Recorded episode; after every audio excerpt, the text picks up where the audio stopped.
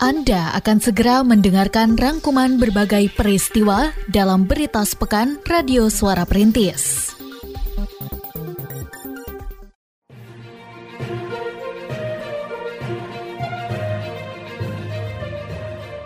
Berita sepekan Radio Suara Perintis FM Kota Sukabumi.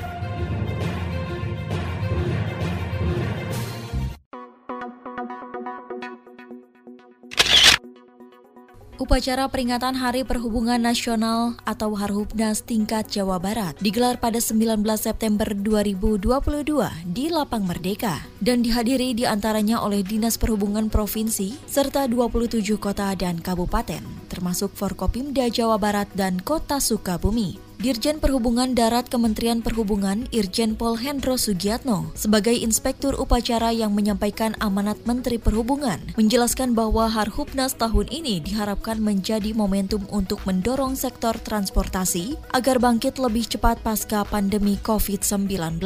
Berdasarkan data Badan Pusat Statistik hingga kuartal kedua tahun 2022, geliat sektor transportasi mulai terasa karena mampu tumbuh sebesar 21,20 persen dan memberikan kontribusi positif terhadap perekonomian nasional. Dalam peringatan tersebut dilakukan pula penandatanganan komitmen penyelenggaraan perhubungan serta diserahkan pula berbagai penghargaan, salah satunya untuk di sub Kota Sukabumi yang menjadi juara pertama turnamen voli Harhubnas Jawa Barat. Pada saat bersamaan, Wali Kota Sukabumi Ahmad Fahmi meresmikan pula pembayaran angkutan umum menggunakan QRIS BJB. Kepala Dishub Kota Sukabumi Abdul Rahman mengharapkan bahwa momen peringatan ini dapat meningkatkan sinergi dan kolaborasi antar disub se-Jawa Barat, sehingga segala permasalahan terkait transportasi dapat dipecahkan bersama-sama.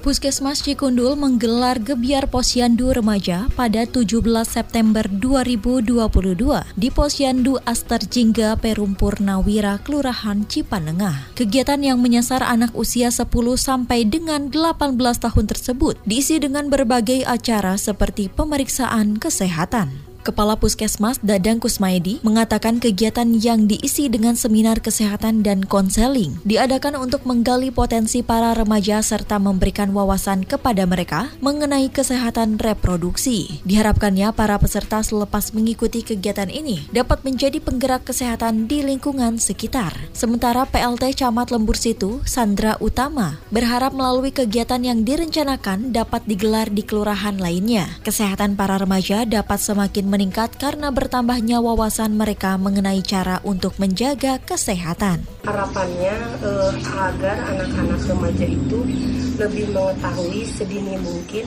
bagaimana mereka mengetahui tentang kesehatannya dan diharapkan agar mereka setelah mengetahui kesehatannya mereka lebih e, bisa menjaga pola hidupnya sendiri dan juga menyiapkan untuk lebih baik lagi ke depannya apalagi sekarang ya Pak Kapus uh, untuk anak remaja itu banyak ya yang menikahnya memang lebih pada eh, lebih masih kecil tapi insya Allah mudah-mudahan dengan adanya seperti ini mereka lebih menambah pengetahuannya bahwa usia remaja itu jangan sampai uh, melakukan atau menikah remaja atau masih kecil-kecil gitu diharapkannya seperti itu. Polisi Cilik SDN Cipanengah CBM di bawah binaan Polres Sukabumi Kota tengah mempersiapkan diri untuk mengikuti lomba di tingkat Polda Jawa Barat. Hal tersebut disampaikan oleh pelatih Polisi Cilik Suryaman seusai peringatan Hari Perhubungan Nasional tingkat Jawa Barat pada 19 September 2022 di Lapang Merdeka. Ia menambahkan dalam lomba tersebut pihaknya optimis bisa menembus posisi tiga besar dan berbagai persiapan tengah dilakukan dengan dukungan beberapa pihak seperti Dinas Pendidikan dan Kebudayaan Kota Sukabumi. Sementara Kepala SDN Cipanengah CBM Eti Rosniawati mengatakan bahwa meski polisi cilik merupakan program baru di sekolahnya, tetapi telah mendulang prestasi menjadi juara pertama dalam lomba ketangkasan baris berbaris LKBB yang diadakan oleh Polres Sukabumi Kota pada bulan Agustus lalu, sehingga terpilih menjadi wakil untuk lomba serupa di tingkat Jawa Barat. Ia mengharapkan melalui polisi cilik, anak didiknya bisa meraih berbagai prestasi, tidak hanya di tingkat provinsi, tetapi juga di tingkat nasional. Senada dengan hal tersebut, pembina polisi cilik dari Satlantas Polres Sukabumi Kota, Ibda Tati Suwarti, menyatakan bahwa meraih prestasi memang menjadi target pihaknya dalam lomba tingkat Jawa Barat. Terlebih polisi cilik kota Sukabumi merupakan pelopor di Indonesia dan kerap menjuarai lomba tingkat Jawa Barat maupun nasional. Ia menjelaskan bahwa polisi cilik merupakan program yang dijalankan secara berkesinambungan oleh Satlantas Polres dalam pembinaan dan penyuluhan keselamatan berlalu lintas bagi anak usia dini. Memang eh, kegiatan pembinaan Pocil ini targetnya setiap tahun Kota Sukabumi ini eh, kita mendapat juara di mana Sukabumi Kota adalah sebagai pelopor terbentuknya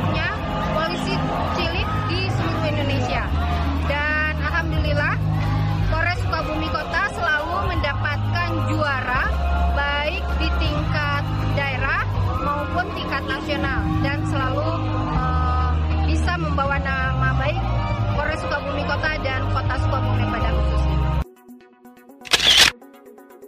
Kenyamanan wisatawan harus menjadi perhatian utama bagi setiap pengelola tempat wisata untuk meningkatkan jumlah kunjungan. Hal tersebut disampaikan oleh Wali Kota Ahmad Fahmi saat membuka pelatihan pengelolaan toilet pada destinasi wisata yang diselenggarakan oleh Dinas Kepemudaan, Olahraga dan Pariwisata di Spora Park Kota Sukabumi pada 20 September 2022 di Hotel Taman Sari. Ia menegaskan para pengelola tempat wisata harus memberikan kesan dan pengalaman terbaik kepada para wisatawan sehingga mereka mau berkunjung kembali di lain waktu. Sementara Kepala Seksi Promosi dan Pengembangan Pariwisata di Sporapar, Sugiyarti, menerangkan bahwa pelatihan ini dilakukan sesuai dengan arahan Kementerian Pariwisata dan Ekonomi Kreatif yang telah menerbitkan petunjuk pelaksanaan dan teknis dalam pengelolaan destinasi wisata. Untuk kegiatan kali ini, yaitu pelatihan pengelolaan toilet di destinasi pariwisata Kota Sukabumi. Nah, kenapa eh, apa ada pelatihan ini yang memang eh, Kemenpar, Kementerian Pariwisata dan Ekonomi Kreatif ini memang sedang menggalakkan eh, kebersihan toilet ini di tempat-tempat khususnya di pariwisata ya. Karena dianggap sangat penting sekali apabila suatu tempat destinasi wisata toiletnya bersih, nyaman, nah itu kan menandakan bahwa destinasi wisata tersebut bagus untuk e, menjadi tujuan wisata bagi para wisatawan yang datang. Ketua TPPKK sekaligus Bunda Literasi Kota Sukabumi Fitri Hayati pada 20 September 2022 mengunjungi Taman Bacaan Masyarakat TBM Pelangi Renyah yang berlokasi di Kampung Nanggerang RW 12 Kelurahan Lembur Situ. Kedatangan Ketua TPPKK berserta rombongan tersebut adalah dalam rangka penilaian lomba program unggulan PKK tingkat kota. Pendiri dan PJ Lokus TBM Pelangi Renyah, Rian Yanwari, pada kesempatan tersebut menjelaskan bahwa TBM yang berdiri sejak bulan November tahun 2021 serta dibangun oleh Karang Taruna Unit 12 Kelurahan Lembur Situ dengan menggunakan dana swadaya masyarakat dan Karang Taruna diharapkan mampu menggebiarkan kembali gerakan literasi di masyarakat dengan salah satu sasarannya adalah untuk mengurangi ketergantungan pemakaian gadget di kalangan anak-anak. Sedangkan ketika diwawancarai, Ketua TPPKK menyatakan bahwa ia merasa senang karena dalam dua tahun terakhir muncul dua TBM di Kecamatan Lembur Situ yang berperan sebagai garda terdepan dalam menggerakkan literasi di masyarakat. Yang pertama selamat dulu kepada TBM ini di wilayah Lembur Situ yang menjadi kandidat juara tingkat kota. Saya melihat Lembur Situ ini sudah selama dua tahun sudah muncul dua TBM yang tahun kemarin menjadi juara dan mudah-mudahan tahun ini menjadi juara juga sehingga uh, untuk tingkat literasi masyarakat yang garda terdepan itu adalah TBM. Terima kasih ini kepada Karang Taruna Eh, keberadaan Karang Taruna di mana pun uh, bukan sekedar nama ataupun sesuatu yang dalam tanda kutip apa sih kerjanya maka Karang Taruna yang termasuk kita sinergis dengan PKK hanya kolaborasi pasti akan menghasilkan sebuah prestasi. Terima kasih ke Karang Taruna. Universitas Persada YAI menyelenggarakan fokus group discussion dan sosialisasi pendampingan platform terintegrasi di ekosistem desa digital yang diikuti oleh perwakilan masyarakat dari Kelurahan Cisarua, Subang Jaya, dan Cikole. Kegiatan yang digelar di Aula Kantor Kelurahan Cisarua menghadirkan narasumber dari Dinas Komunikasi dan Informatika Kota Sukabumi serta PT Jejaring Mas Komunikasi. Dosen Universitas Persada YAI Ilona Pisenopi Oisina mengatakan bahwa tujuan kegiatan ini adalah untuk mengetahui aspirasi masyarakat mengenai berbagai aplikasi yang telah digunakan oleh pemerintah Kota Sukabumi serta untuk mengetahui sejauh mana kemudahan yang didapatkan oleh masyarakat dengan adanya pelayanan yang diberikan menggunakan aplikasi. Ia menambahkan dari hasil FGD masih ditemukan adanya masyarakat yang belum terlalu memahami penggunaan aplikasi yang disebabkan karena kurangnya sosialisasi mengenai aplikasi digital. Pada kesempatan tersebut, Kepala Bidang Aptika Diskominfo Yuli Nopiawan sebagai salah satu narasumber menerangkan berbagai aplikasi yang telah digunakan pada pemerintah kota Sukabumi kepada para peserta. Kegiatan ini merupakan kegiatan uh, eh, FGD, Fokus Discussion, dan juga sosialisasi tentang uh, aplikasi digital. Ya, jadi yang mungkin selama ini uh, kelurahan tiga kelurahan di Cikole, Subang Jaya dan Cisarua mungkin sudah mempunyai aplikasi digital. Ya, nah, itu kan untuk mempermudah pelayanan kepada masyarakat. Kedatangan kami di sini untuk menggali apa sih permasalahan-permasalahan yang dihadapi masyarakat terkait dengan aplikasi tersebut. Apakah dengan aplikasi itu dapat uh, mempermudah masyarakat melakukan pelayanan atau uh, apa saja yang memang permasalahan-permasalahan yang dihadapi oleh masyarakat terkait dengan aplikasi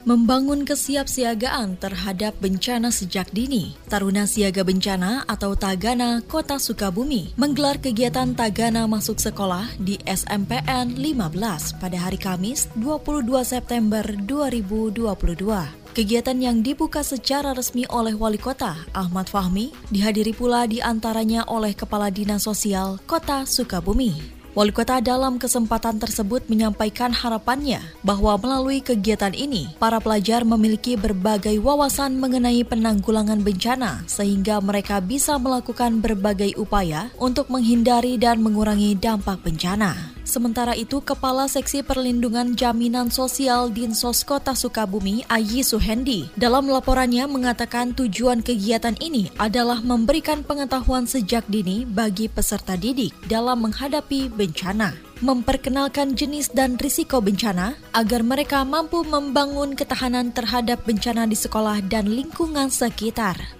Sedangkan Ketua Tagana Kota Sukabumi, Dede Kusweli, mengatakan bahwa kegiatan ini telah menjadi program rutin pihaknya dalam upaya membangun kesiapsiagaan bencana yang komprehensif bagi peserta didik. Adapun materi yang diberikan dalam kegiatan tersebut di antaranya pengorganisasian penanggulangan bencana di satuan pendidikan, penentuan tanda bahaya, dan simulasi kebencanaan. Kegiatan dari ini, ini sebetulnya program sudah lama, hmm. tapi baru hari ini kita bisa melaksanakan dukungan dari pemerintah daerah dan dukungan dari eh, dinas sosial Kota Sukabumi. Tagana masuk sekolah ini yang dulunya adalah Tagana Back to School, tapi diganti istilahnya jadi Tagana masuk sekolah. Program ini dilaksanakan bukan tidak eh, berproses untuk kegiatan-kegiatan berikutnya. Ini pun salah satu mitigasi karena peserta didik di Panang perlu menyadari tentang bencana yang ada di wilayahnya dan bisa evakuasi mandiri dia dilanjutnya. Pemerintah Kota Sukabumi melalui Dinas Komunikasi dan Informatika Diskominfo telah menerima data calon penerima bantuan set-top box STB dari Dirjen Kependudukan dan Pencatatan Sipil Kementerian Dalam Negeri untuk diverifikasi. Kepala Diskominfo Rahmat Sukandar yang ditemui di kantornya pada 22 September 2022 menerangkan bahwa proses verifikasi tersebut kini tengah dilakukan dengan melibatkan aparat kecamatan dan kelurahan. Ia menambahkan bahwa proses verifikasi diperlukan untuk memeriksa beberapa hal seperti kecocokan alamat dan status calon penerima bantuan dalam data terpadu kesejahteraan sosial DTKS. Berdasarkan data yang dikirimkan oleh Kementerian Dalam Negeri, terdapat 12.309 calon penerima bantuan STB di tujuh kelurahan sekota Sukabumi. Sebelumnya dalam rangka mendukung kelancaran verifikasi, Diskominfo telah menggelar rapat koordinasi pada 15 September lalu yang melibatkan beberapa pihak dari mulai aparat kecamatan serta dinas kependudukan dan pencatatan sipil. Adapun untuk proses penyaluran bantuan STB tersebut akan melibatkan pula kantor pos.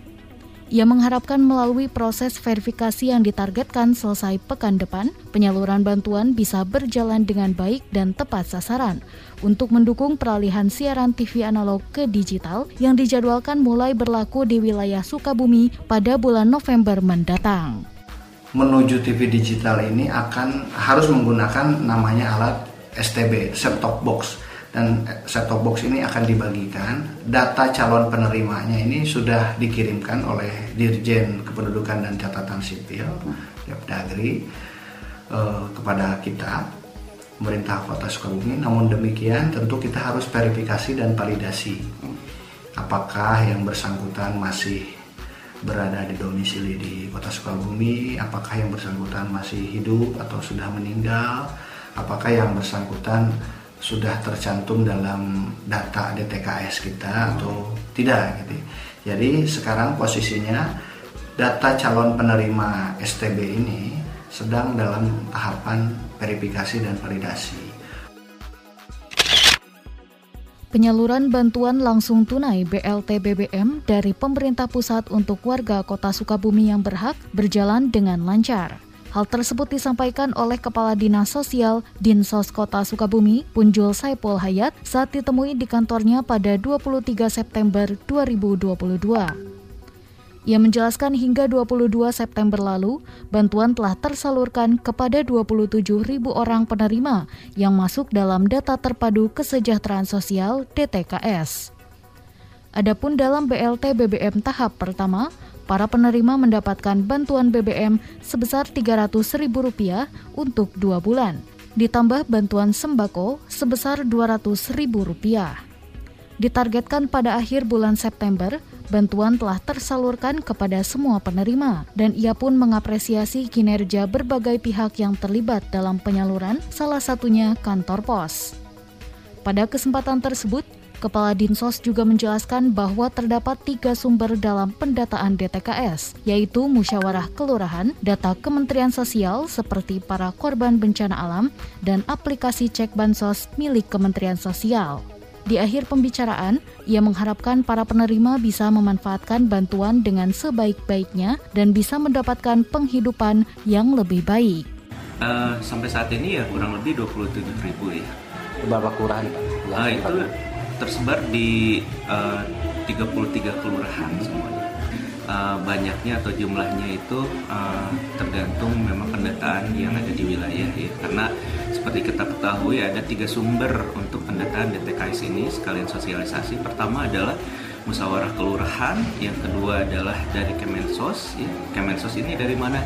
Dari mereka yang terlaporkan sebagai korban bencana kemudian mereka yang uh, ditemukan ya tidak atau belum mendapatkan bahan. Yang ketiganya adalah uh, uh, saluran atau pintunya itu adalah melalui aplikasi cekbansos.kemensos.go.id.